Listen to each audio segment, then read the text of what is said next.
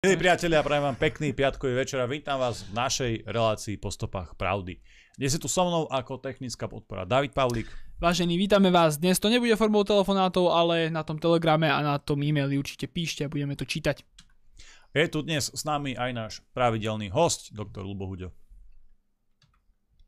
Dobrý večer, vitajte v konšpiračnom pekle a v DUP. Vysvetlím o chvíľu. No nezúfajte a sledujte našu vašu reláciu po stopách pravdy. Dobre, začnem tradičnou otázkou, ktorú sme dlhšie nemali. E, čo máte nové, čo ste robili, čo ste, čo ste videli a čo vás také možno e, zaujalo za tú poslednú dobu? David, skús ty. E, ako hodnotíš voľby napríklad, hej, tie komunálne krajské, viem, že si volil a čo tak tvoji kandidáti, ktorých si krúžkoval, dostal sa tam niekto? Áno, my sme sa o tom včera bavili, že vlastne z hľadiska toho, koho sme krúžkovali, tuto u nás, napríklad do Vúcky, tak sme, máme celkom úspešné voľby moji dva kandidáti sa tam dostali, takže celkom dobre. Je to určite úspešnejšie, tento môj, toto, toto moja voľba je určite úspešnejšia ako minulé voľby, takže super. Uh, a myslím, že inak podľa očakávaní, že nečakali sme nejaké výrazné zmeny, sme realisti, ale niektoré tie výsledky boli fajn, takže aj spokojný, aj nespokojný som. A ty čo? Ja to hodnotím podobne, lebo tých, ktorí som reálne krúžkoval, tak vlastne väčšina je v krajskom zastupiteľstve Prešovskom, Mm, to je okres Kežmárok tu u nás, takže všetko v pohode, je to OK. A ešte som chcel jednu otázku, okrem toho si čo také robil, čo také si zažil okrem tých voľb? Športujem, športujem veľa, futbal hrám, cvičím. Takže si... Starám sa o dieťa. To čo, sa, to, čo sa tu rozprávame uh, tie dva roky, si začal konečne teraz uh, žiť, hej. Tá, tú alternatívu si začal ty robiť. Hey, tak ja som cvičil aj predtým, keď som bol na strednej, ale nejak som od toho upustil. Nejak to pominulo. Lebo si nevidel úspechy, alebo si kvôli úspechy boli všetko, však ja som stále úspešný vo všetkom, čo začnem, čo robím, ale v tomto už ma to nejak prestalo baviť, tak potom som už aj radšej futbal hrával a takto, ale teraz snažím kombinovať všetko možné robím. A ešte povedz, že koľko balíkov si dneska odnesol na poštu. Že to bola vlastne Málo. taká posilovňa sama o sebe. jednu krabicu si mi dal. Dobre, ale včera si nesol tri. Tri. Takže no, a, a priatelia, 4, objednávky, ktoré ste urobili uh, na začiatku týždňa alebo tento týždeň už sú na ceste k vám a verím, že k vám aj e, čoskoro prídu. Väčšina tých objednávok, asi to nikoho neprekvapí, je e, Lubová nová kniha. Podstate ste videli aj v, v tom úvode ten rozhovor o tej novej knihe. Lubo, moja otázka vlastne prvá na teba, okrem toho, že čo máš nové, čo si zažil, čo si videl. Ako to je s tvojou knihou? Aké sú možno reakcie v obchodoch alebo u distribútoroch alebo od ľudí v tvojom okolí na tento tvoj nový počin? Povedzme si pravdu, že tie knihy, ktoré píšem a samozrejme aj táto posledná, no tak možno nebude posledná, ale teda e, zatiaľ posledná kniha, je väčšinou určená, tak určená všetkým, ale väčšinou to kupujú alebo čítajú ľudia, ktorí sú z prostredia alternatívnych médií alebo antisystémoví, alebo majú, alebo snažia sa určitý objektívny pohľad, nepodliehajú len tej, tej oficiálnej propagande. A čo je zaujímavé, predtým Jasné, že to je v tomto našom okruhu, teraz kultúrne, e, kultúrne a cez kultúrblok a napriek tomu ja sa snažím osloviť teda aj e, širokú verejnosť, aj ľudia, ktorí nepočúvajú alternatívne médiá, ale môžu na tú knihu natrafiť, možno ich zaujíme, možno, že budú s ňou nespokojní, ale môžu si ju vybrať. Predchádzajúce knihy boli v predaji cez distribučnú sieť v bežných knihkupectvách, dajme tomu v tých najväčších. Pantarej, a Martinus. Predtým, uh, ono je vidieť, ako sa stupňuje ten informačný súboj, ako sa snažia udržiavať jeden jediný názor, pretože predtým tie knihy ako Zamatovo nežná tyrania, Držte hubu a krok, Prestitúti a konšpirátori, alebo Európa v islamskej rakve, boli normálne aj v týchto dvoch najväčších knihkupectvách, alebo v ich sieti. Uh, boli v regáloch, jasné, že nikdy neboli vystavené vpredu, alebo Eh, nemali vyvolávať záujem. Ale kto prišiel do toho knihkupectva, v určitých sekciách sa pohyboval, tak mohol na tú knihu natrafiť, začítať sa, buď to odmietnúť, alebo si ju kúpiť a prečítať. Takže najprv to bolo v regáloch. Potom, keď sa to začalo stupňovať, už to nebolo v tých knihkupectvách, bolo to len v e-shope. To znamená, že vy už musíte vedieť, čo chcete, autora, knihu a hľadáte v tom e-shope a konkrétne idete po niečom. Lebo je mnoho ľudí, ktorí vojdu do knihkupectva, teraz už tie knihkupectva aspoň tieto najväčšie, zariadené tak, že si tam sadnete. Sadne, a nemusíte v kaviarni medzi knihami si sadnete, vyberiete knihu, začítate sa. E, dnes to už nie je problém. Takže môže na to natrafiť aj človek, ktorý vyslovene nehľadá autora alebo vyslovene túto knihu. Takže urobilo sa opatrenie len cez e-shop. No a teraz už najnovšie vôbec, nie že by sa nepredávali, všetky tie knihy sa vypredali. V tom určitom náklade samozrejme, mm. čiže tu by nebol problém, že obklúčený libiotmi by sa nepredávala tá kniha. Tu je problém autor a prečo je taká kniha napísaná. Takže teraz už nechcú vôbec ani e-shop, nehovoriac o regáloch a o nejakej ponuke totálna ignorácia. Veď v poriadku, veď máme zase svoje zdroje, svoj okruh ľudí, čo je škoda teda, že nie je ten možnosť, e, veď slobodný trh má byť na výber, nie? Prídem si na trh na v čomkoľvek, či sú to automobily, či sú to práčky, či je to elektronika, či sú to knihy, či sú to médiá a mám mať na výber. A mám sa rozhodnúť. A nie, že všetko je ten istý typ a no už vôbec nehovoriac o tejto cancel culture a nehovoriac o tej cenzúre, autocenzúre, ktorá je veľmi sofistikovaná. No a funguje to takto. Takže aj to je osud knihy obklúčený libiotmi, lebo sme obklúčení libiotmi a tieto, táto veľká sieť knihkupectiev Martinus a Pantare, Martinus je napojený samozrejme na, na uh, ESET, takže to vôbec neprekvapuje. No a Pantarej sú tiež poslušní, e, takže niekedy tam bol napríklad aj Zemba Vega, alebo mal tam aj Rostas, e, stretnutie s e, čitateľmi, no dnes to už takéto niečo nie je možné. To je jedno, či sa vám to páči alebo nie, ten autor, tá kniha, takýto zdroj, ale jednoducho človek má mať na výber. Keď má týchto liberálnych autorov, nech má aj antisystémových, alebo nech Závisí od neho, čo si chce kúpiť a s akým autorom sa stretnúť. No ale títo najväčší, najväčší z najväčších monopolisti, títo pekne stražia ideologicky. Takže je tu vidieť evidentný informačný súboj. Lebo ja som sa Davida pýtal na jeho dojmy z tých krajských a komunálnych volieb, to istá, ta, taká istá otázka na teba. Aké sú tvoje dojmy, čo hovoríš na tie uh, výsledky, ako to hodnotí, že taktiež uh, bolo by dobré, keby si nejakým spôsobom okomentoval aj tie dva, teda tie dve miestne referenda, myslím tým Várin a Sliač. K tomu sa presne dostanem, lebo to už bude v rubrike mm. Libiotov a odvážlivcov, ale to, čo spomínaš v súvislosti s voľbami, ja už som vyjadril svoj postoj hneď v pondelok, a v našej relácii kultúra, umenie bez cenzúry, autocenzúry, pretože miestna samozpráva financuje kultúru, takže tam to je hneď cítiť a to bola prvá relácia. A preto som aj dnes hovoril, že vítajte v konšpiračnom pekle a v DUP a že to vysvetlím o chvíľu. Tí, ktorí sledovali reláciu v pondelok, vedia, čo už myslím pod skratkou DUP.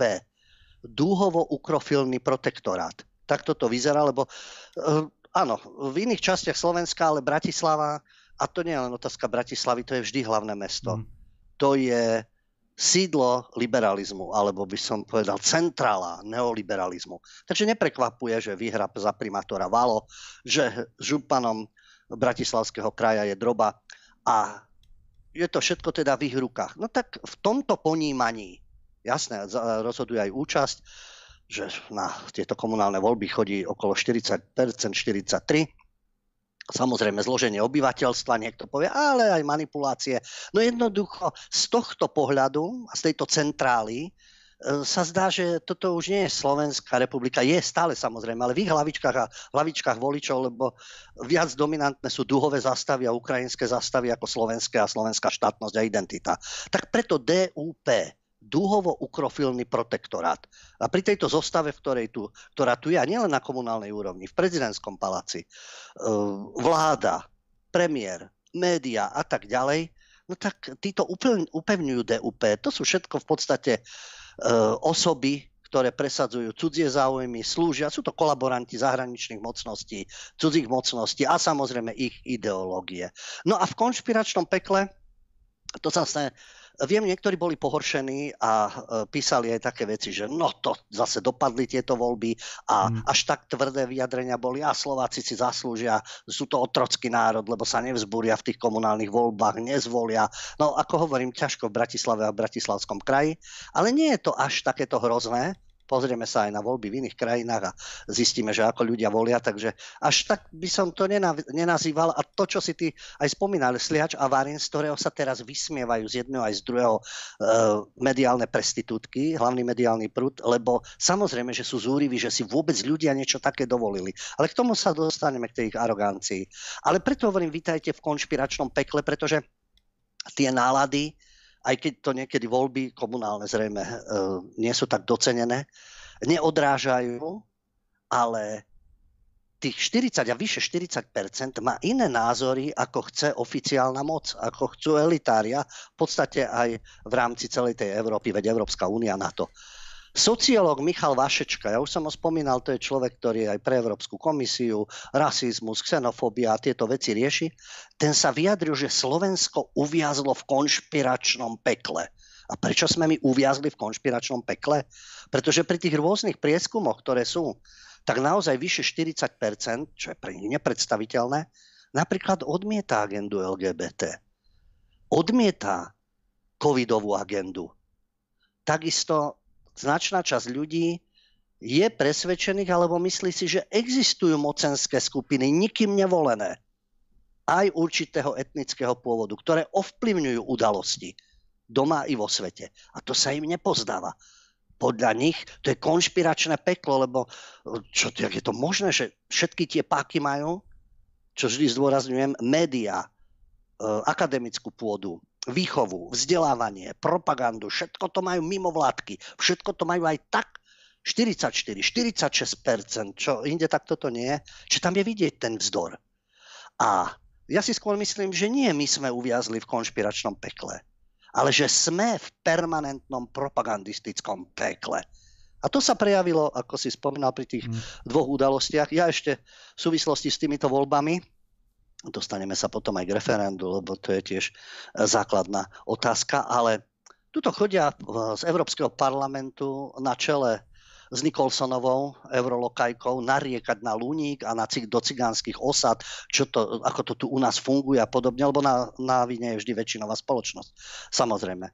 No ale teraz podľa volebného monitoringu bolo zvolených 52 indoslovenských, rómskych, mm. olašackých, sinti, ak chcete akýkoľvek termín, starostov a starostiek. Na Slovensku je 171 obci, kde Indoslováci, Romovia, Cigáni a podobne tvoria nadpolovičnú väčšinu obyvateľstva. 134 obcí, kde tvoria tretinu. No a je zvolených 52 starostov. I sa to zdá málo. Je inštitút Mateja Bela, jeho prezidentom je Abel Ravas a podľa neho teda je to stále málo. No ale tak vidieť, že e, môžu si ich zvoliť, môžu si riadiť svoje veci Nikto im nebráni, aby volili týchto svojich starostov. Dokonca e, ten trend je rastúci od roku 2018. Tak kto tu narieka o nejakom rasizme alebo o niečom podobnom, keď si v týchto obciach volia svojich ľudí. Ale zaujímavá myšlienka od tohto Abela Ravasa, no zaujímavá, svedčí o niečom. Mm. Tento prezident inštitútu Mateja, Mateja Bela, ďalší prezident, keď tvrdí, že národnosť sa nerovná odbornosť, silná myšlienka, presne, tam by mal byť odborník. Keď už sme proti rasizmu a proti nejakej e, entite a tak ďalej, tak to je jedno, že či je niekto fialový, modrý, rúžový, biely alebo čo, ale či je v danom, e, či je odborník tejto samozpráve. No on tvrdí, že národnosť sa nerovná odbornosť, ale ťažko si viem predstaviť spoločenskú spravodlivosť bez zastúpenia menšin v miestnych samozprávach tak potom sa to popiera, tak potom je tá národnosť dôležitá, alebo príslušnosť k etiku. Pretože tým pádom je to vraj spravodlivosť. No keď je to spravodlivosť, tak tí, ktorí sú odborníci, tak by mali byť aj spravodliví a tam by sa to nemalo riešiť podľa toho kľúča, či patríš k Indoslovákom, alebo k Rómom, k Cigánom, Sinti a tak ďalej, aby sme nikoho ne... Olašským Cigánom, lebo oni sa tam tiež medzi sebou neznášajú rôzne. Takže o čom sa tu rozprávame? Tie možnosti majú, tak to ich volia a stále je to málo. Ale koho je to vina? No a výsledkom je, tak ako to bolo v Žehre, v okrese Spiska Nová Ves, kde bola obrovská bitka, kamene, palice, flaše, všetko to tam letalo e, marginalizovaná menšina, pretože tam mali voľby. Dokonca z Británie sa vrátili, aby tu mohli voliť. Tak, aký problém, však prídu až z Británie, volia. Tam boli dvaja kandidáti na starostu, nejaký Jozef Mižigár a Marian Mižigár. No a tie klany, keďže tam bol rozdiel nejakých 33 hlasov, E, samozrejme obvinenia z podvodov, tak sa pustili do seba a začalo sa to tam mlátiť. Zásah, strelba do vzduchu, nikomu sa nič nestalo. No a museli prísť riešiť gaďovia, aj sanitky, aj policajti, tento povolebný akt. No tak na to nech sa prídu pozrieť europoslanci s Nikolsonou, respektíve, ja to vždy hovorím, v žehre si trošku tak požiť, Nikolsonová aj so svojimi detičkami, aj tie rodiny tých europoslancov, nech prídu do žehry, na študijný pobyt, aspoň na pol roka, a tam nech vidia, ako situácia, aká je situácia. Takže aj tieto voľby svedčia teda o tom, že sú tie možnosti zvoliť si starostov, pobiť sa, respektíve riadiť si svoje veci. Otázne budú teda výsledky. Lebo ja, na tej, žehre, te... ja na tej žehre vidím ale nejaký taký uh, inšpiratívny moment, samozrejme hovorím to tak trochu aj s uh, istou dávkou recesie, ale predsa len tá žehra ukázala, že sú komunity alebo oblasti, kde to tým ľuďom nie je jedno, že sú voľby. Aj tam tá volebná účasť bola naozaj vysoká. Tí ľudia sa zaujímali o to, že kto je zvolený a dokonca, dokonca sa priamo zapájali do toho procesu zvolenia, do toho procesu vymenovania tak, že jednoducho Uh, priamo fyzicky, že tu, to svoje, tie svoje dojmy z výsledku volieb alebo z priebehu a z toho procesu celého, lebo tiež tam boli nejaké tie technické uh, problémy, dávali jasne, dávali jasne proste vedieť tomu svojmu okoliu. Samozrejme skončilo to ako je to v týchto komunitách e, zvykom e, bytkov a násilím a inými primitívnymi výjavmi, ale to je jedno, oni ukázali tej ďalšej časti spoločnosti, že voľby sú dôležité aj že je naozaj dôležité sa ich masovo zúčastniť. To by mohlo byť inšpiratívne. Mne sa páči ten slovník Áno, to by, áno, zúčastniť sa masovo, stať si za svojim kandidátom, upozorniť, keď je podvod v voľbách. No a už keď prídu narad palice, kamiene, fľaše a iné, a podobne, hej. ale to, je, to sú emócie, lebo ono sa to vždy... Oni sú takí emotívnejší. No tak v inom prípade sa povie, keď sa to týka bielých ľudí, že sú primitívni, násilní, chuligáni, obmedzenci a tak ďalej. To sa týka bielých ľudí, keď sa pobijú. Ale hmm. tu, keď to je emotívnejšie, no tak každý tie voľby znáša nejako ináč. Niekto emotívnejšie, niekto menej emotívne však. Futbaloví fanúšikovia, keď demolujú všetko okolo seba, určitá skupina hooligans, tak sú tiež len emotívni. Tak to treba brať. Vžili sa do toho výsledku, do toho hmm. zápasu a potom to tak emotívne prežívajú. No to závisí od toho, kto hodnotí, ako hodnotí a podľa toho sa potom aj vyjadruje. No ale prejdeme k dôležitejším aj to je dôležité, poknúť. Europoslanci tuto chodia a vyčítajú nám všetko možné, nemožné. Ale boli tu dve referenda, veľmi zaujímavé, ktoré sa nepáčia mudrlantom, prestitútom, tzv. slušným ľuďom, ktorí si tak hovoria, uražajú ostatných. Až do zahraničia, no do zahraničia, tak v Českej republike sa o tom tiež písalo, že na Sliači hmm. bolo nezmyselné referendum. Lebo ľudia tam odmietli americkú základňu, ktorú nikto neplánuje. No veď samozrejme, že neplánuje. Akurát, že sú tam zahraniční vojaci, ale dostaneme sa k tomu. Nemusia byť americkí. Ale Slovenské mesto Sliač, okres Volen, referendum počas komunálnych volieb o americkej základne na miestnom letisku. Primátorka skonštatovala, že na referende sa zúčastnilo 1513 voličov, a z nich 1127 americkú základňu odmietlo. To je 75% hlasujúcich. Lenže v meste je vyše 4000 voličov, takže nebola nadpolovičná väčšina. Na referende a referendum je neplatné. Hmm. Pretože sa zúčastnilo na ňom len nejakých 37% voličov. Ale z nich, e, to je ten paradox, keď sa dostaneme k Čaputovej, žiaľ toho času prezidentkej, Rizmanovej konkubine, takisto prišlo vyše 40 ľudí, 40 nie, ale 40 e, prišlo voliť v druhom kole, no a zvolili ju, tých milión voličov ju zvolil, no tak bola väčšina z tých vyše 40%. No tak a, ale boli platné, lebo to nie je referendum. Boli platné, no tak referendum nie je platné, pretože nepríde 50%, nadpolovičná väčšina musí prísť. Tak bolo referendum neplatné, ale vyjadrilo určitý postoj, určité nálady, určité názory, by som povedal. Inokedy je ten prieskum dôležitý a skúmajú to. Tuto nie, pretože tu bolo miestne referendum a mesto ho vypísalo na základe petície, ktorú podpísalo 1343 obyvateľov mesta. To je dôležité, nie? No a odpovedali na otázku.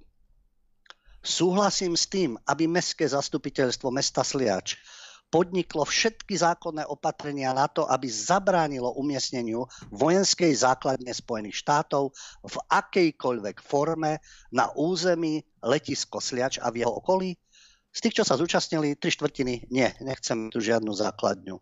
Ale známy to Lokaj a kolaborant určitej mocnosti, toho času minister obrany Nať, povedal, že výsledok referenda neznamená nič pre Slovensko vládu ani mesto Sliač No veď áno, však je neplatné, ale asi by som sa zamyslel, že aký názor majú na to ľudia, lenže on má iný názor. Na ministerstve obrany majú iný názor. Na americkej ambasáde majú iný názor. V Pentagone majú iný názor. Tak čo tam budú sliači vymýšľať však. A podľa neho americká základňa na miestnom letisku nebola, nie je a nebude. No podaj by mal pravdu. Nie sú tam žiadni americkí vojaci, to je pravda, ale systém protivzdušnej obrany Patriot, ešte ten názov, patriot, vlastenec. U nás je to negatívny, v Amerike je to fajn. Tu bol umiestnený v čase, keď e, vypukol konflikt na Ukrajine a obsluhujú ho Nemci a Holandiania. Dobre, nie sú tam Američania a tí Nemci a Holandiania plnia úlohy koho? Nemecká a Holandska? Asi nie plnia úlohy NATO. NATO plní aké úlohy? Čo sa zmyslí v Pentagone? A čo európsky lokaji e, samozrejme odsúhlasia. Takže nemusia tam byť Američania Američania majú svojich pucflekov. A nimi sú práve títo Nemci a Holandiania. No, navyše to začali spochybňovať, že to letisko vlastne nepatrí do katastrálneho územia Sliač, čiže spochybňovanie ale patrí do Cielnica a do Badina a tak ďalej. A primátorka to vyjadrila, tiež si myslím veľmi, samozrejme, že sa aj vysmievajú, kto by sa vysmial, ak nie smetiari zo SME. Nemyslím smetiarov, ktorí likvidujú smeti, to zdôrazňujem. To sú veľmi užitočné osoby. Ale prestitúti zo SME, to sú smetiari. Takže e, sa vysmievali z toho, keď povedala, že mali sme tu sovietskú armádu a nechceme tu mať americkú. Vymeniť jednu svetovú stranu, len jednu stranu, sa mi nezdá fér. No, tam boli 20 rokov po 68 tam boli sovietské stíhačky, no a primátorka povedala, že oni už majú plné zuby cudzích vojakov. Či sú to Nemci alebo Holandiania. To nemusia byť Američania. Ale, a teraz tá kampaň. A všimnite si to protirečenie. Primátorka to povie rozumne. Mali sme tu sovietské, nechceme my teraz Američanov a na čo? Nepotrebujeme ich tu. Ale denní gen, ďalší prestitúti. Už sa k tomu dostávame. Toto je odvaha tých občanov, sliači, ktorí prišli, volili a povedali nie. To sú politicky nekorektní odvážlivci podať americké armáde. Nie, no čo, nepredstaviteľné. No a potom tu máme libiotov, liberálnych užitočných idiotov. To je denník SME, ktorý toto spustil. A bývalý diplomat, dnes prekladateľ Igor Očenáš denníka N, ktorý posmešným spôsobom napísal, že v období krutej a neľútostnej diktatúry liberálnej demokracie, to sa nemýli, to má pravdu Občania Sliača hrdo pozdvihli hlavy, rozhodli sa braniť a zorganizovali si referendum. Je to násmiech. Keď to nie je referendum v ich prospech, ako sa obchať do amerického rekta. Oni vždy predpokladajú, že ľudia chcú trčať nejakom inom, ale oni trčia z amerického. Ale samozrejme, že to je smiešné.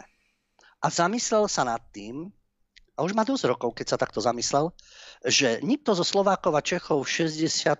žiadne referendum o súhlase či nesúhlase s trhnutím polmiliónovej armády neorganizoval. To je samozrejme, veď ani nemohli organizovať. Ani v iných krajinách sa nepýtali na to, či tam môžu priliesť Američania alebo nie. Jednoducho takto bolo rozdelené a niekto mal tú vojenskú moc.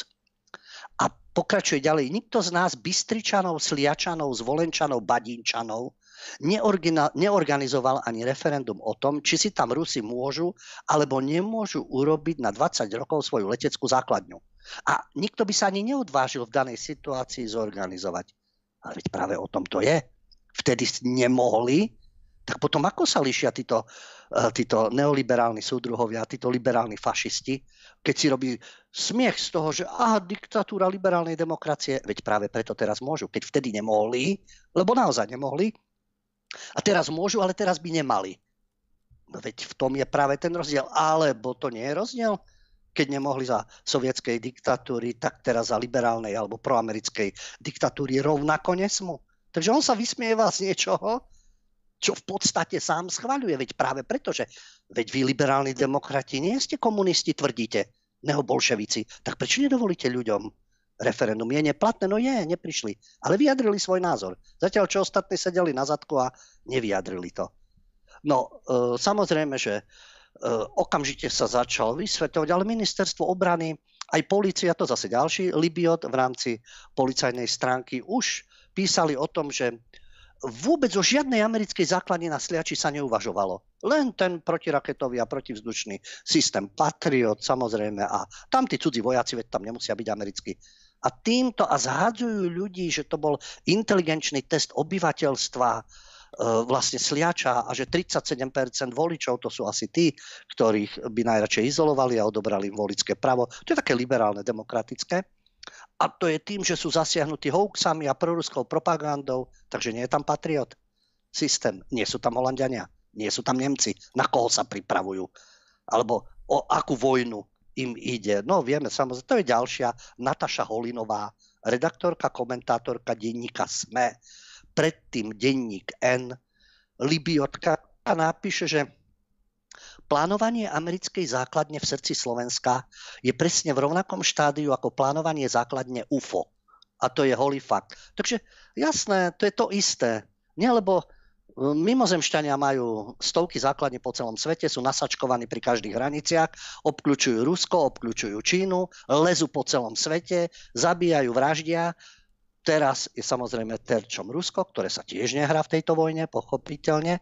Takže to, americké základne sú UFO však.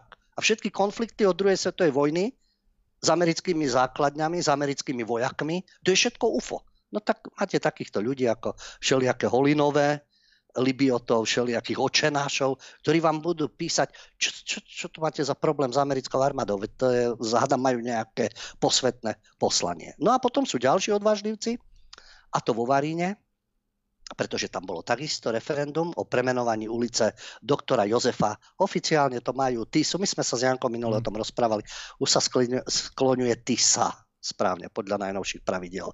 Takže o premenovaní ulice doktora Jozefa Tisa vo Varine v okrese Žilina a do hlasovania sa zapojilo 47% voličov. No zase referendum neplatné, samozrejme, ale väčšina z nich bola proti.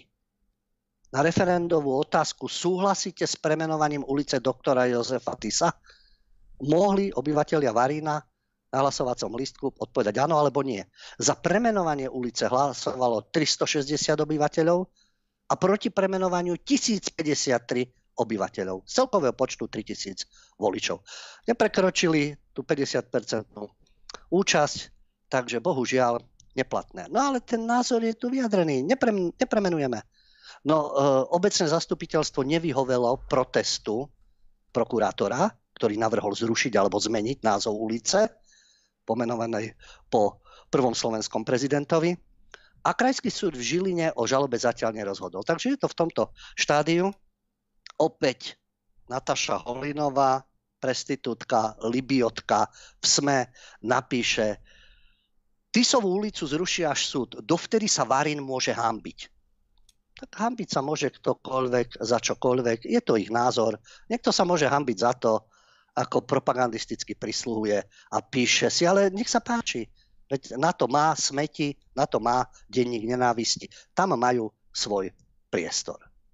A keď sme teda už pri voľbách a rozhodovaní, tak tu máme referendum. Otázka referenda. Keď si mnohí predstavovali, že keď bude referendum, padne táto vláda kolaborantov, psychopatov, lokajov a neschopných ľudí a hádam, nebudú vládnuť celé obdobie a nenapáchajú ešte väčšie škody. No, lenže vyzerá to tak, že vlk sa nažral a koza zostala celá, pretože Rizmanová konkubína vyhlásila, že áno, referendum sa uskutoční 20, 21. januára 2023. Na budúci rok v januári môžeme sa zúčastniť na referende. Ale je to referendum o možnosti skrátiť volebné obdobie. Len v súvislosti s tým, čo hovorí toho času žiaľ prezidentka Rizmanova konkubína, že ona nebude občanov ani vyzývať e, účasti, ani odrádzať. No veď je to jej stanovisko.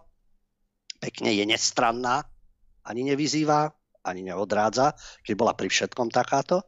No ale zdôraznila, že to je vlastne, toto referendum je výsledok rok a pol kampane jednej politickej strany. Jasné, že na koho naraža, tá strana môže byť niekomu sympatická, nemusí. Len keď to hovorí Rizmanova konkubína, tak je to veľmi čudné, pretože keď hovorí o kampani jednej politickej strany, tak ona v tom úrade, v ktorom, ktorý zastáva, robí kampaň takisto jednej politickej strany, progresívcov. Progresívnych súdruhov, dalo by sa povedať, progresívne perverzných a podobne, kde sa zameriava len na určitú agendu a ideologické, by som povedal, záujmy a presadzuje len niečo. Takže takisto slúži jednej politickej strane. Ona neberie ohľad na všetkých obyvateľov, lebo na prvom mieste sú nej menšiny a agenda, ktorá je typická pre tzv. tzv. civilizovaný západný svet. Ale k samotnému referendu. Dve otázky. Sú tu samozrejme. Tam boli teda dve otázky. Musel to posúdiť ústavný súd.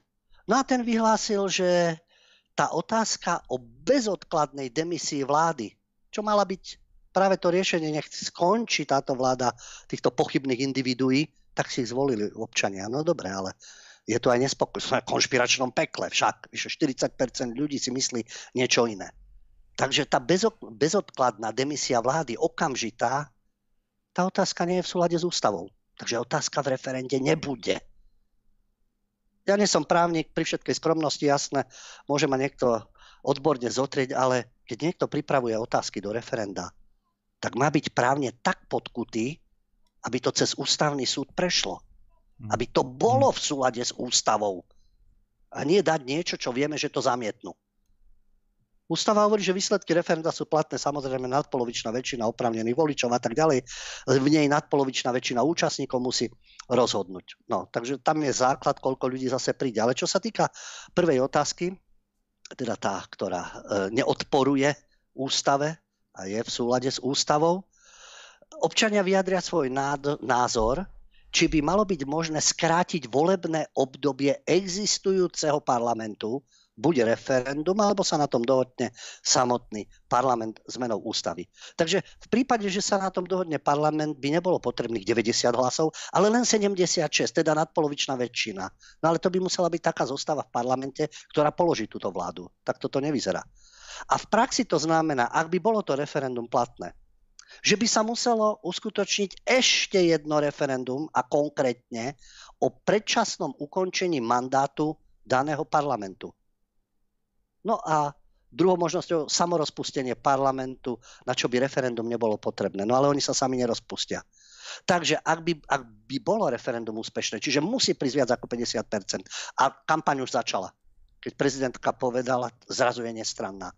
Ja nebudem odrádzať ani vyzývať ľudí na účasť. No a to ešte uvidíme, čo, nie že uvidíme, vieme, čo spúšťajú médiá. Takže všetko sa urobí preto, aby bolo referendum neplatné, aby neprišlo viac ako 50%, ale ak by bolo úspešné a platné a väčšina ľudí by odpovedala na otázku áno, tak bude dôsledkom zmena ústavy. A ústava po novom umožní skrátenie volebného obdobia a predčasné parlamentné voľby. A to buď teda hlasovaním Národnej rady, že sami rozhodnú, alebo referendum. To bude dôsledok. Lenže Národná rada sa na to môže a nemusí uznieť, že si, uzniesť, že si skráti volebné obdobie. Lenže potom sa musí konať ďalšie referendum o skrátení volebného obdobia parlamentu. Hmm. No a prezidentka ho nemôže vyhlásiť sama. Čiže zase 350 tisíc podpisov hmm. občanov, ktorí prezidentku o vyhlásenie referenda požiadajú. Čiže možno to niekto právne vysvetlí, z toho vychádza, že to bude referendum, či môže byť ďalšie referendum na ktorý sa zase budú zbierať hlasy. Takže ono to vyzerá, že tá vláda tam je zabetonovaná na celé obdobie a v samotnom parlamente sa asi sami nerozpustia, pretože tam je taká zostava, že jednoducho majú tam tých svojich ľudí a oni chcú vládnuť a chcú bačovať a tak ďalej. Takže žiaľ, no toto to práve preto hovorím, že vitajte teda v DUP a v konšpiračnom pekle, skôr v propagandistickom pekle a v tom v tom dúhovo-ukrofilnom protektoráte, kde sa presadzujú úplne iné záujmy, ako sú záujmy väčšinového národa Slovenska a národnoštátne záujmy. Dobre, Lubo a Dávid, samozrejme, dáme si teraz prestávku, po ktorej budeme pokračovať. Priatelia, vítam vás späť po prestávke v našej relácii po stopách pravdy. Lubo, dajme ešte e, našu obľúbenú rubriku, respektíve najlepšiu časť tej rubriky pravidelné a dajme odvážlivcov ešte predtým, ako pôjdeme na hlavnú tému.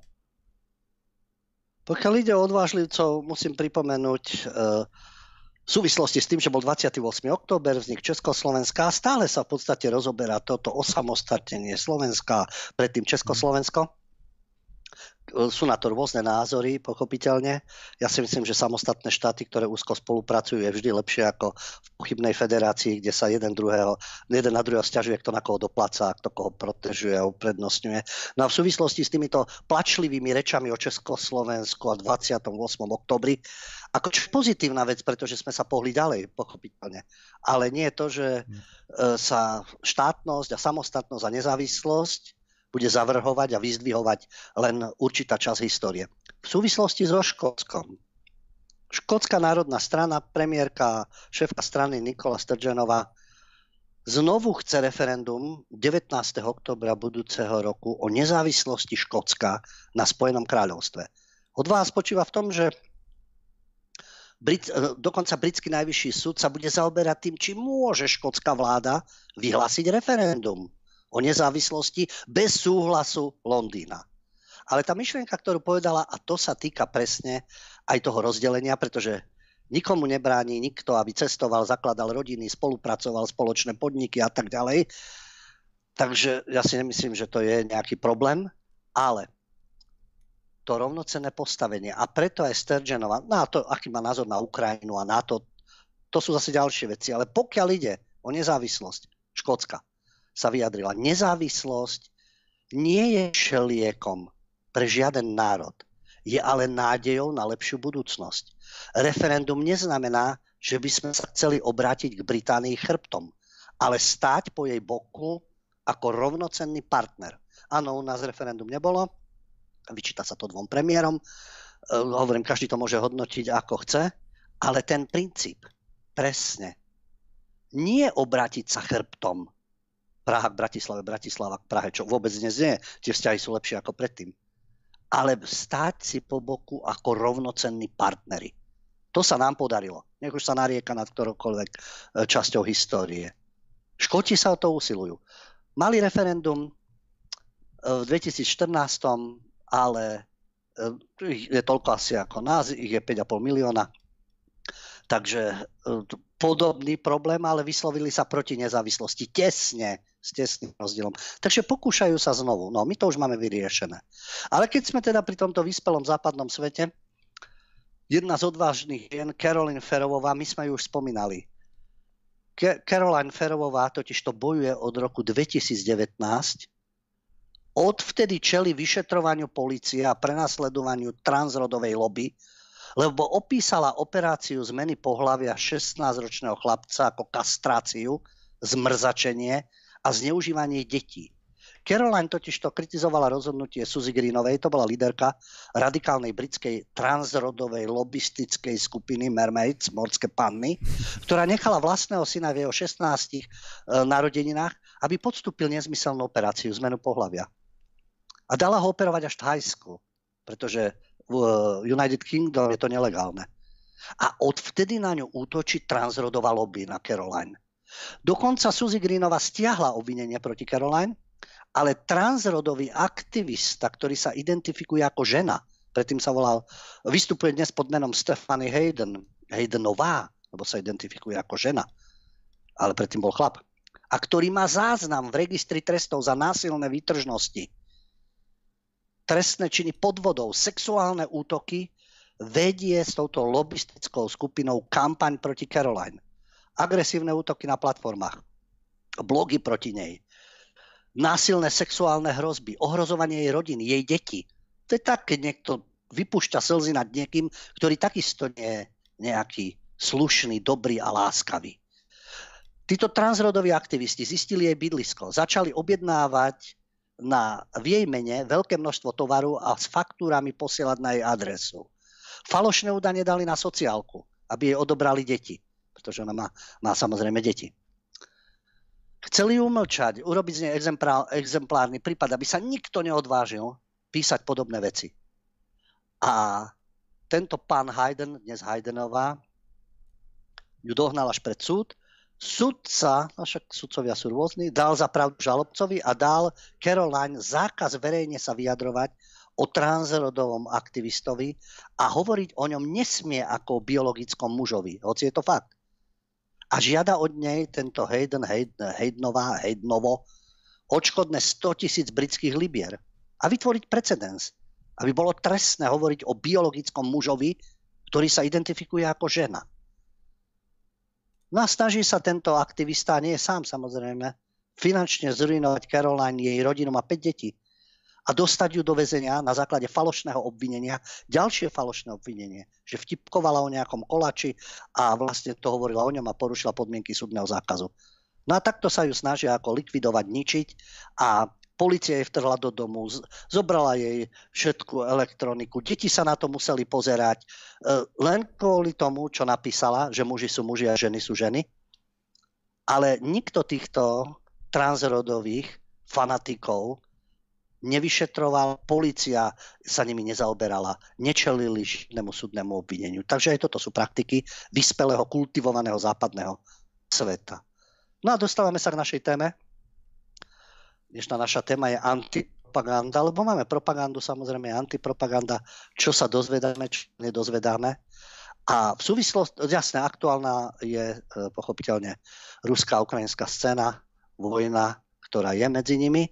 Tak ako hovorím, my momentálne žijeme v DUP, čiže dúhovo ukrofilný protektorát a dostávame správy a verziu len určitú pri daných skupinách vyvolených. Keď sa pozrieme na ten konflikt, ktorý je, ide mi o to, že na jednej aj druhej strane sa pestuje nenávisť.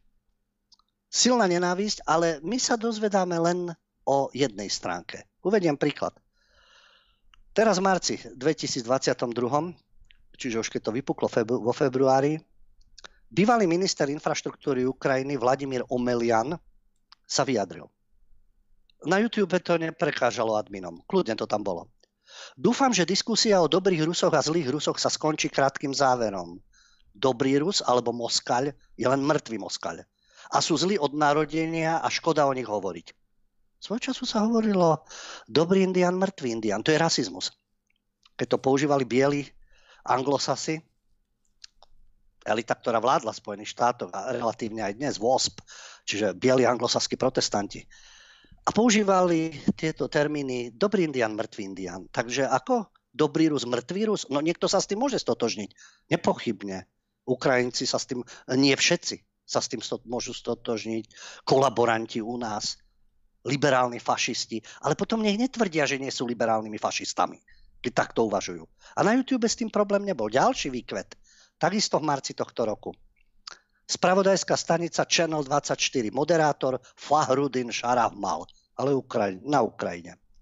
Tak tento moderátor na tejto stanici Channel 24 povedal, Viem, že ako novinár musím byť objektívny, musím byť vyvážený, aby som vám mohol s chladným srdcom podávať informácie, ale aby som vám povedal pravdu, je veľmi ťažké sa teraz udržať, najmä v tejto dobe, pretože nás v Rusku nazývajú nacistami, fašistami a tak ďalej. Dovolím si citovať Adolfa Eichmana, ktorý povedal, že aby ste zničili národ, musíte zničiť predovšetkým deti. Pretože keď zabijete ich rodičov, deti vyrastú a budú sa mstiť. Zabíjaním detí tí nikdy nedospejú a národ zanikne. A na to vyhlásil. Ozbrojené sily Ukrajiny nemôžu zabíjať ruské deti, pretože to zakazujú pravidla vojny a zakazujú to rôzne dohovory, vrátane Ženevskej konvencie. Ale ja nie som z ozbrojených sil Ukrajiny.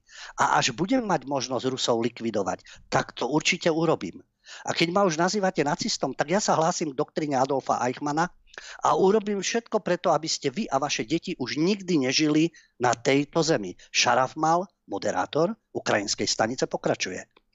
Potrebujeme víťazstvo a pokiaľ kvôli tomu budem musieť vraždiť všetky vaše rodiny, budem jeden z prvých, kto to urobí. Slava národu. A dúfam, že taký národ, ako je Rusko a Rusi, už na tejto zemi nikdy nebudú.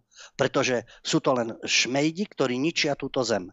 Pokiaľ budú mať Ukrajinci možnosť, čo v podstate práve teraz robia, ničiť, vraždiť, zabíjať a dusiť moskaľov, a ja dúfam, že každý prispeje a zmlatí aspoň jedného moskaľa. V médiách počujete tieto vyjadrenia, nenávisť. Pochopiteľne druhá strana, čo asi takéto reči môžu vyvolať? No možno by rozčuleli aj tibetského mnicha, pretože v Mianmarsku Rohingovia ako moslimovia sa dostali do konfliktu s buddhistami. Aj tam sa buddhisti s moslimami zabíjajú a tiež im ako si prešla trpezlivosť. No a po týchto vyjadreniach, respektíve druhá strana takisto si neberie servítku. Ja to prečítam, ale potom uh, sa k tomu vyjadrim. Keď ukrajinský minister zahraničných vecí Dmitro Kuleba obvinil ruskú televíziu Russia Today, že podnecuje ku genocíde. No, tak áno, Šaraf Mala asi nevnímal ani Omeliana s dobrými mŕtvými moskalmi, ale tvrdí teda, že Russia Today šíri genocidu a áno, a reagoval na slova moderátora stanice Antona Krasovského, ktorý vo vysielaní vyhlásil, keď reagoval na rozprávanie ruského spisovateľa Sergeja Lukianenka o tom, ako mu deti pri jeho návšteve Ukrajiny v 80. rokoch minulého storočia už hovorili, že by bolo lepšie, keby ich krajinu neokupovala Moskva. No a na to moderátor Krasovský reagoval, mali ich utopiť. Jednoducho tie deti utopte. Prípadne ich strčte do chatrčí a upálte ich. No, samozrejme, že to, e, toto agresívne podnecovanie, ako sa vyjadril aj Kuleba, nemá nič spoločné so slobodou slova. No ale to isté platí.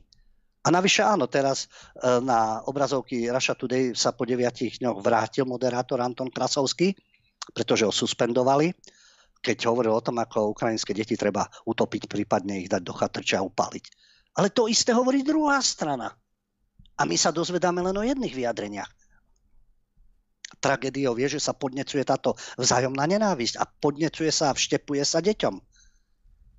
A nielen teraz počas vojny, už od 2014. sú známe tie filmy, jasné, to asi vyrobila KGB, ukrajinské detičky, ako želajú smrť Moskaľom a zabíjať Rusova, dvíhajú ručičky, ani nevedia, ako ručičku dvíhajú a čo zdravia, a čo to znamenalo v histórii, ale toto im infiltrujú do hlav. No a potom sa čudujeme, že sú Rusi plní nenávisti. A budú sa takto navzájom zabíjať.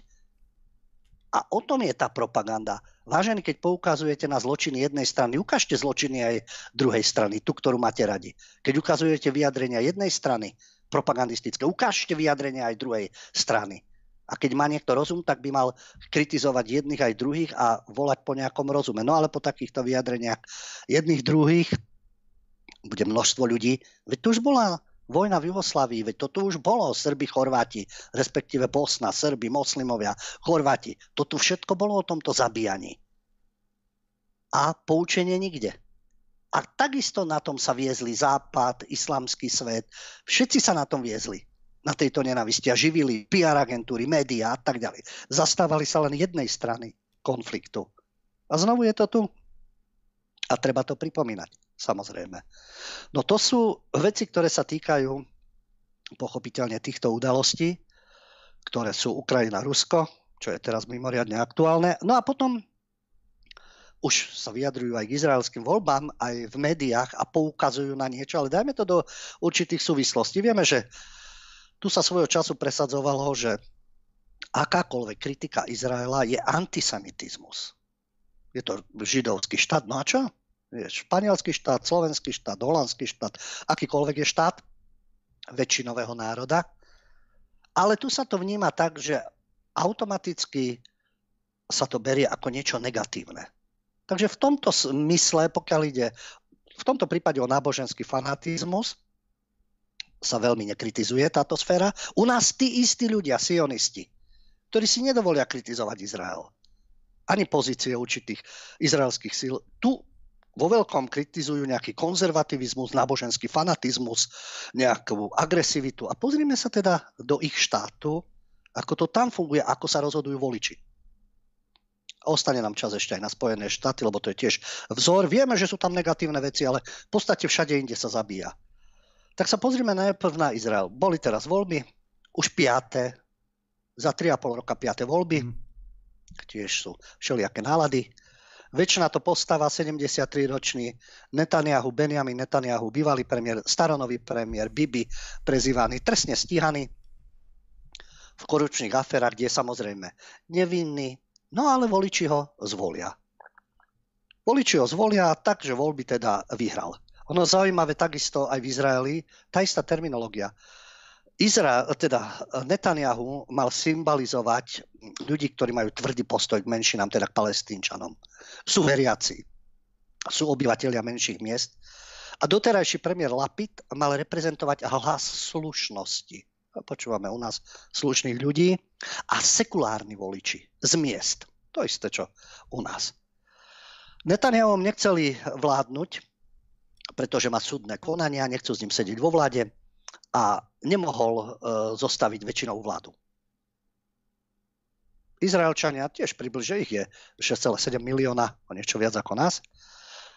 Volili, no a zvolili Netanyahu u nás sa tvrdí, že neslušní ľudia nemajú vládnuť. V Izraeli, ktorý je nedotknutelný, tí neslušní zvyťazili vo voľbách. Získal väčšinu mandátov. V tom 120 členom parlamente má kresla, 32 kresiel plus spojenci. Tí spojenci sú zaujímaví. Do vlády s Netanyahom pôjde krajne pravicová strana náboženský sionizmus, ktorú vedie ultranacionalista Itamar Ben Gvir v našich podmienkách, neviem, jak by nazývali túto stranu, náboženský sionizmus. Lebo u nás sa hovorí o tom, aké kresťanstvo tu panuje, aké sú bigotní tí kresťania, ktorí tam nechcú umožniť LGBTI.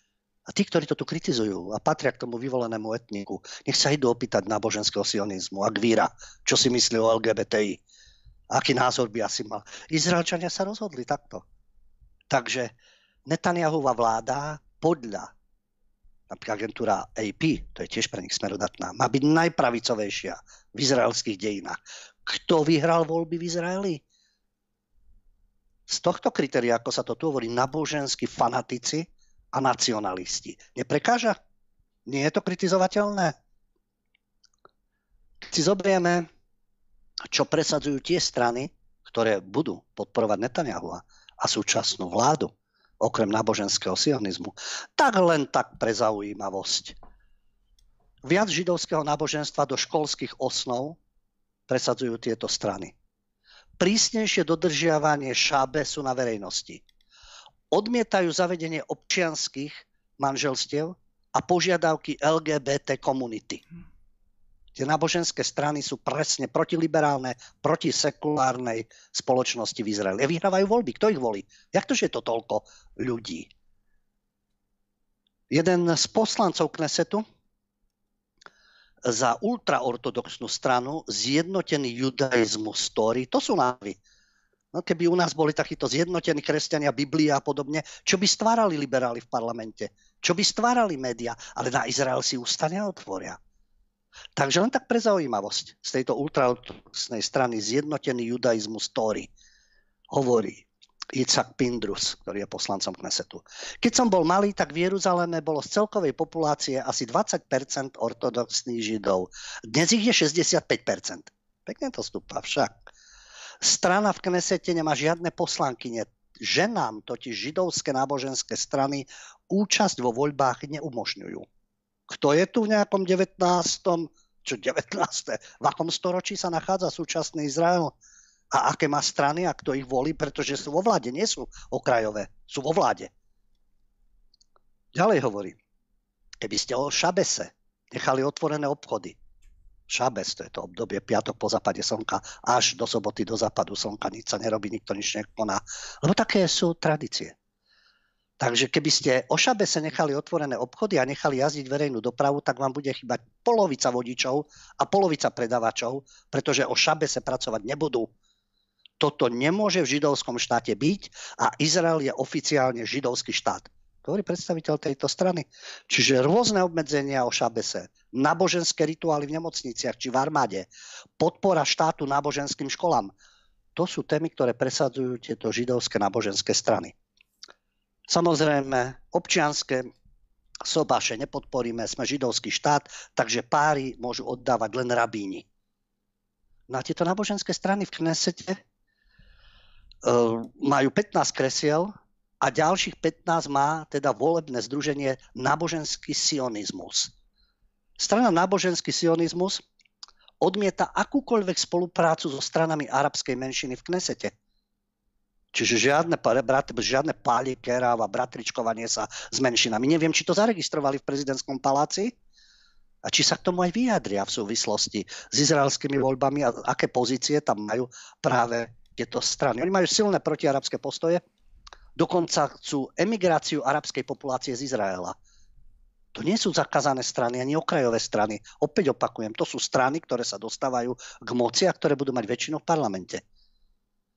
Oni majú medzi svojimi stupencami veľmi vysokú volebnú účasť. To je to organizovanie. U nás to majú progresívci.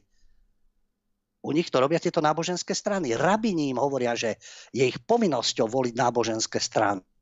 A nemajú sa rozhodovať o tom, či pôjdu k urnám alebo nie. Ale sú povinní voliť tie strany, ktoré rabiny určia. No a táto ultraortodoxná komunita stále narastá.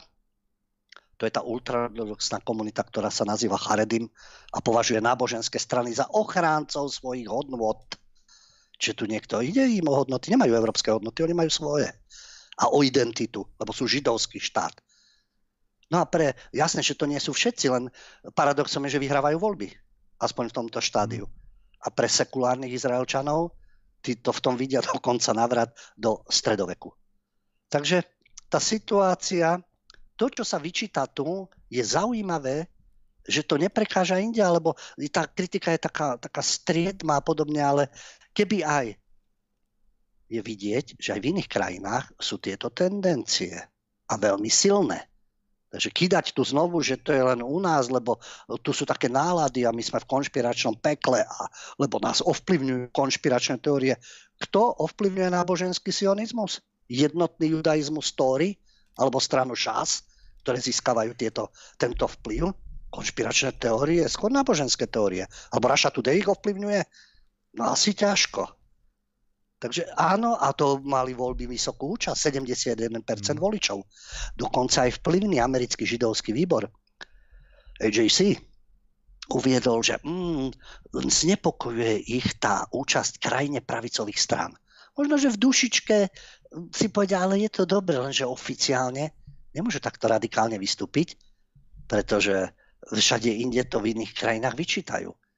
A to je Izrael, ktorý sa označuje za jedinú demokraciu na Blízkom východe. Ale aj oni sami už hovoria o tom, že, že tam je demokracia v ohrození. Charedim, to sú tie najkonzervatívnejšie skupiny ortodoxných židov, tvoria 12% obyvateľstva, ale narastá ich počet. A podľa demografických odhadov by mohla skupina do konca storočia, no ak dožijeme, lebo vieme, že CO2 na všetkých udusí a je po planete, takže to sa ešte uvidí, ale budú tvoriť väčšinu, tendencia je, že budú tvoriť väčšinu obyvateľov štátu. Asi nemajú problém s tým, že mať deti a pozor na uhlíkovú stopu a pometené mozgy v Európe, ktoré budú tvrdiť, že á, dieťa zaťažuje planetu, kravy zaťažujú planetu, psi zaťažujú planetu a títo ekoretardi, čo všetko hlásajú. Zdá sa, že Charedim tento problém nebude mať a z 12% budú pomaly tvoriť väčšinu obyvateľstva. Chce to čas, no veď oni ten čas veľmi pekne využívajú. Tá komunita na rozdiel od väčšinovej spoločnosti žije uzavretá. Od sa očakáva, že budú rodiť deti, od mužov, že sa budú zaoberať štúdiom Tóry, s cudzími ženami sa na verejnosti nehovorí. No a napríklad e, ešte pred rokmi, ešte pred niekoľkými rokmi ex-premiér Netanyahu hovoril o tom, že náboženská sionistická strana v podstate predstavuje jedinú možnosť, ako sa dostať do čela vlády.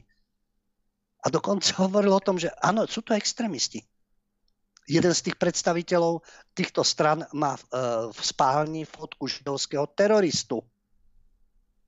A dokonca aj tradičné pravicové izraelské médiá, ktoré dlhodobo podporujú Netanyahu Likud, píšu, že je ohrozená izraelská demokracia. Napríklad šéf náboženskej sionistickej strany Besalel Smotrič navrhuje reformu súdnictva, ktoré by malo spadať pod politickú kontrolu vlády. Ďalšie požiadavky, hmm. ďalší predstaviteľ Ben Gvir, anektovať celý západný breh Jordánu, kde by Arabi prišli o všetky práva. A to píše Times of Israel. Čiastočnú anexiu západného brehu navrhoval aj Benjamin Netanyahu. No ale pod tlakom vtedy ho Trump presvedčil, aby tú myšlienku opustil. To chcel uh, v 2019 anektovať ďalšiu časť západného brehu. Takže otázka Palestíny a prístupu. Arabi sú rozhadaní, samozrejme arabské strany tých Arabov, ktorí žijú v Izraeli, tí ani nedostávajú poriadne hlasy, lebo sa medzi sebou hádajú, nie sú schopní vytvoriť spoločnú koalíciu, napriek tomu, že aj keď ich je málo, tak ale ten malý počet poslancov by mohol o budúcej vláde rozhodovať. Nie. Nie je to tak, pretože tá situácia je medzi Arabmi taká, aká je. Takže izraelsko národno na nacionálne náboženský tábor všetkých valcuje. A arabská strana Balat, ktorá tam je, získala okolo 3%. Na vstup do parlamentu trvá 3,5%. Mm. No takže skorumpovaný Bibi, ktorý je nevinný, bude šéfom strany a okolo neho zúriví sionisti, ktorí budú určovať život podľa Tóry a keď ide o zahraničnú politiku a vzťah k Arabom, tak najradšej by presadzovali ďalšiu okupáciu. No tak nie len Ukrajina, Rusko problém. Áno, máme to za hranicami, riešime stále 68 a podobne, ale treba sa pozrieť tam, kde sú tí vyvolení, ktorí sú nekritizovateľní. To je jeden faktor. Propaganda, antipropaganda čo sa uverejňuje, čo sa neuverejňuje. Uverejňuje sa samozrejme, ale v akých súvislostiach. Jasne, že sa skonštatuje, a tie sily, tie fanatické, ktoré sa v Izraeli dostávajú k moci, ale urobte paralelu s Európou, že tí istí, ktorí túto majú problémy, tam sa neodvážia kritizovať. Prečo asi? No a potom je to to krásne spolunažívanie napríklad v Spojených štátoch, kde sa František Roček, publicista, český publicista, pozná Spojené štáty, venoval sa Chicagu. Čo sa teraz deje v Chicagu? Budeme sa venovať aj v kultúre fenomén Halloweenu a tak ďalej, čo sa deje počas Halloweenu. Ale to už predchádzalo tomu, čo sa deje v Chicagu. Tam sa zabíja samozrejme, nie je tam vojna, nikto tam neposiela zbranie ani sankcie, ale zabíjajú sa jedna radosť. Pardon, no, nie radosť, ale zabíjajú sa. Chicago totiž to zakázalo mladým po 22. po 22. chodiť von. Demokratický štát. Prečo asi? No, e, v Chicagu, len tak pre, porovnanie, e, v Českej republike e, minulý rok bolo zabitých 155 osôb. Neviem, či je správne, u nás je myslím 55 vražd ročne. Možno aj viac, neviem, možno tento údaj neviem 100%, ale v Čechách to bolo 155, v Chicagu 797 ľudí. A stále viac ako predchádzajúce roky. Dokonca do štvrti Chicaga, kde bol pocit bezpečia. Takže mesto sa rozhodlo zakázať vychádzanie mládeže od 22. hodiny. Obeťami vražd v tomto roku sú hlavne mladí, černosy a hispánci. Najviac obetí je z radou Černochov a hispancov. Nie, nezabíjajú ich bieli policajti, keby chcel skúvinať nejaký liberálko. Nie, oni sa zabíjajú medzi sebou. Takže to nie je zločin z nenávisti. 15-ročný chlapec, ktorý e, si kráča po ulici, postrelený, niekto z džipu po ňom striela, neviem, čo majú aké záujmy, kto za koho bojuje. A bežne sa deje toto vo večernom čase, že sa strieľajú medzi sebou, pachajú sa násilnosti, tak Mestská rada v Chicagu rozhodla, že bude zákaz vychádzania mládeže po 22. hodine. Ale tam je silniečkárska organizácia, respektíve nejaká neoliberálna Good Kids Mad City, ktorá podala žalobu na mesto Chicago. Pretože chce zrušiť zákaz vychádzania, to chceli teraz vlastne na Halloween tento týždeň, pretože oni chceli byť v uliciach, aby sledovali policajtov a udržiavali mier policia je problém. Nie, že oni sa zabíjajú jak nepričetní medzi sebou. Takže ten mestský zákaz obmedzuje osoby mladšie 18 rokov výjsť na ulicu po 22. hodine. Starostka Lori Lifehutová s tým prišla, uzakonila to mestská rada v, Chicago, v Chicagu. Vyhláška uvádza, že zákaz vychádzania sa nevzťahuje na mládež, ktorá sa, dajme tomu, zúčastňuje na nejakých akciách, vráti sa domov, ale musia mať stupenku alebo nejaký dôkaz, že boli na akcii, napríklad náramok z akcie. Ale samozrejme, dobre deti v bláznivom meste, Good Kids Mad City, tvrdia, že to vymáhanie vychádzania, zákazu vychádzania sa zameriava na černožské a hnedé štvrte, hnedé v úvodzovkách hispánske. No ale keď, aký je problém, keď tam je problém, tak prečo sa to najviac týka ich? No lebo sú najčastejšie obeťou. Lebo najčastejšie si medzi sebou riešia takto problémy. No ale táto skupina to myslí akože dobre, aby bolo v meste bezpečne, aby sa cítili mladí ľudia slobodne. Však môžeš sa cítiť slobodne, keď kráčaš po ulici a niekto ťa odpali, alebo sedíš v aute a omylom hulka nejaká doletia. To tam nie je vojna. To nie je Kherson, samozrejme, ani Záporožie. Takže uh, oni napríklad, táto organizácia sa snažila protestovala proti tomu, že má byť nové policajné posily ďalšie peniaze, ktoré majú ísť, ale majú byť investované do programov duševného zdravia. To je takisto pravda, že to je chorá spoločnosť, na to duševné zdravie by to mohlo ísť, ale asi ťažko vysvetľovať strieľajúcemu Magorovi, že vieš čo, poď sa liečiť a tu ti ponúknem nejakého psychiatra. Takže oni riešia boj s políciou. Nie kriminalitu, nie je to, že oni sú problém. To veľmi pripomína marginalizované skupiny, ktoré poukazujú na všetko ostatné, ale nezačínajú od seba. No, samozrejme, za všetko môže e, táto spoločnosť, teda v tom prípade americká spoločnosť, pretože ako uviedli aj v tomto vyjadrení táto lobistická skupina, ktorá chce, aby sa mládež e, cítila slobodne. Otázne je, že do akej miery ste slobodní, keď vás na ulici môže hoci kto odpaliť.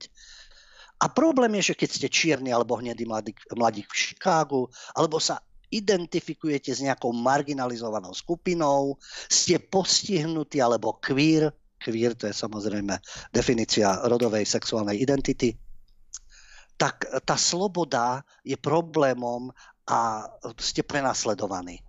Toto to tvrdia oni, ale tá prax nie je kvôli tomu, že je niekto postihnutý, nie je kvôli tomu, že je kvír a nie kvôli tomu, že či je čierny alebo hnedý, pretože oni sa strieľajú z rôznych dôvodov medzi sebou.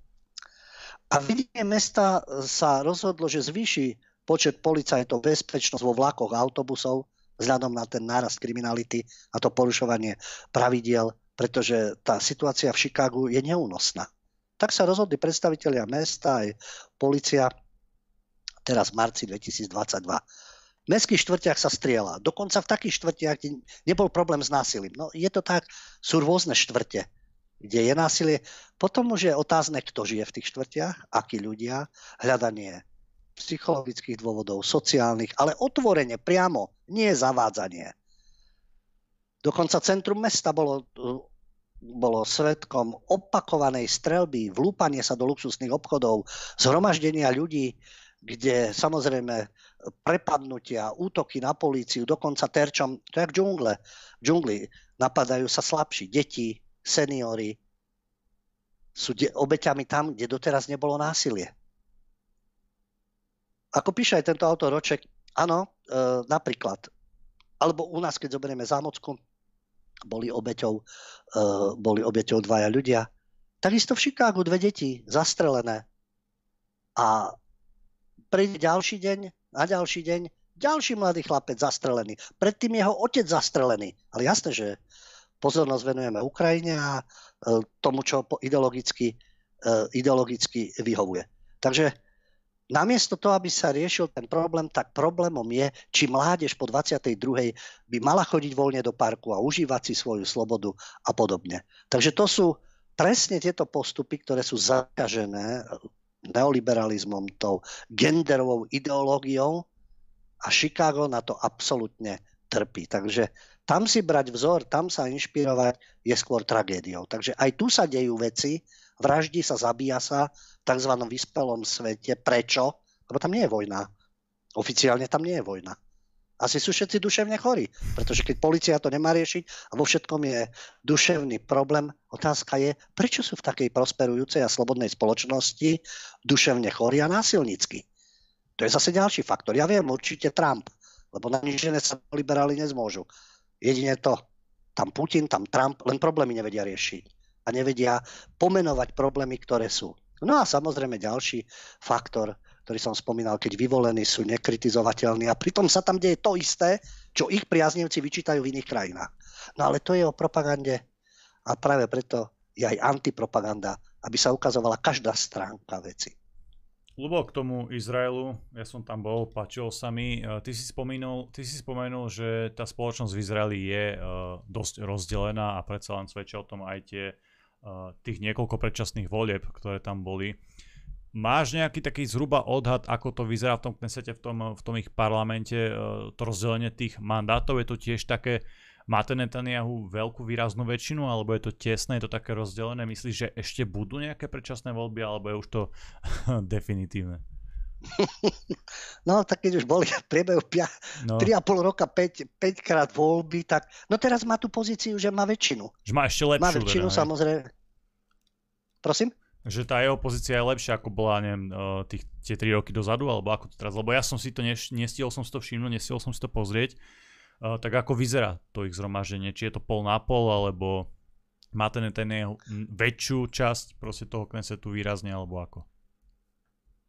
Je 120 členný parlament mm-hmm. a Netanyahu uh, a jeho má, spojenci samozrejme. Jeho strana Likud má 32, mm-hmm. ale s tými ostatnými náboženskými fanatikmi má 64. Hmm. Takže zo 120 členného má 64, takže má väčšinu v parlamente. Dobre, tak uh, to je všetko. Otázky máš tam, David, nejaké na maily? Zatiaľ nič. Dobre, ja na, telegra- na telegrame tiež. Nie, dobre, mám, OK. Prišlo niečo teraz. Ahojte, som študent v Bratislave, bilingválnej strednej školy z Luisa, odtiaľ pochádza aj Emilko Hodal. Hey, ja len chcem pánovi Huďovi povedať, že som si kúpil jeho knihu, veľmi zaujímavá. Problém je, je, že v škole ma spolužiaci za to tyranizujú, že ako si dovolím čítať Hoaxera. Len toľko. Ďakujem. Tak to je odvaha. Uh, veď to je tá tragédia uh, súčasnosti. Gymnázium Luisa, tam samozrejme je, uh, ako my Slováci vravie, máme určitý brainwashing, čiže vymývanie mozgov. A keďže má iný názor, tak Zaujímavé, že Emilka Hodala neodsudzovali, len sa ospravedlnili. Ja to v tej knihe píšem. Javrová spol a tak ďalej. Veď to, čo tam povedal, jak treba vešať a že tí ľudia žijú jak prasce a tak ďalej. Toľko nenávisti, zloby. A to bolo dávno pred tým, pred zámockou a pred vojnou na Ukrajine a podobne. Ale pretože tento odvážny mladík číta tú knihu a pochváli sa tým, lebo je to, mne to už prípada jak staré časy ako vtedy tiež ste nemohli pred spolužiakmi. Bol napríklad Orwell 84, to u nás nevychádzalo. Ale bol vytlačený a na kancelárskych papieroch, cyklostylom sa to tlačilo, šírila sa tá kniha, čítalo sa aj iné knihy, pochopiteľne. A nikto sa tým nešiel chváliť, len medzi tými ľuďmi, s ktorými si... Lebo mohol ťa niekto udať, alebo mohol si mať problémy. A záviselo to vždy od toho človeka, ktorý ti bol nadriadený, alebo kto bol spolužiak. A to sa znovu opakuje tí ostatní v kolektíve ho nenavidia, lebo on číta niekoho iného. Ja neviem, teraz som celý čas hovoril o udalostiach, hovoril som o zdrojoch, aké hoaxy. To nie sú vymysly, čo sa deje v Chicagu. To nie sú vymysly, čo sa deje v Izraeli. To nie sú vymysly, čo hovoria Ukrajinci a čo hovoria Rusi. Čo píšu určití novinári, aké nálady sú medzi obyvateľstvom. A to nie sú výmysly, veď to sú fakty, to sa deje. Že je to niekomu nesympatické, no tak je, že sa s tým nestotožňuje, že chce inú realitu. No ale potom nech si nehovorí demokrat, lebo keď nechce diskutovať a chce určovať len svoj názor, tak potom je tyrán. Je to liberálny fašista. Má diktátorské sklony.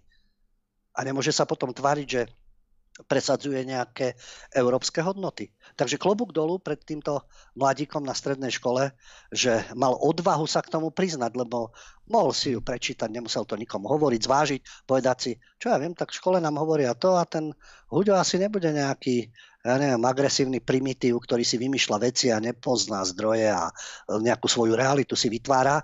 A to je jeho osobná vec samozrejme. A potom sú jeho postoje.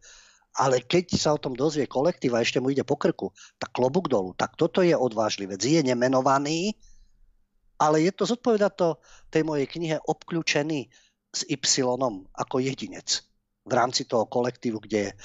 Takže, ako sa hovorí, klobúk dolu, takýto mladý človek je skutočne odvážlivcom. Ešte raz pozdravujem vás a som hrdý, že existujú takíto mladí ľudia na Slovensku. Dobre, keď už nie sú ďalšie otázky, tak uh, náš čas sme už dnes naplnili. Ja vám veľmi pekne ďakujem za vašu pozornosť a za vašu podporu. Dnes tu so mnou bol David Pavlík. Vážení, je super, že ste sledovali Kultúrblog aj dnes. Ja dúfam, že to budete robiť aj zajtra. Majte sa pekne. Aj náš pravidelný host, doktor Lubohuďo. Ďakujem chlapci za spoluprácu, vám všetkým za pozornosť a v pondelok sa znovu počujeme, vidíme. Príjemný víkend, dovidenia, do počutia. Priatelia, športujte, cvičte, študujte, vzdelávajte sa, posúvajte sa ďalej. Vždy myslíte samostatne a kriticky porovnávajte si a overujte si zdroje. Overujte si mainstream, samozrejme overujte si aj alternatívu a učte aj nás. My si nemyslíme, že máme patent na rozum a patent na pravdu. Prajem vám dobrú noc.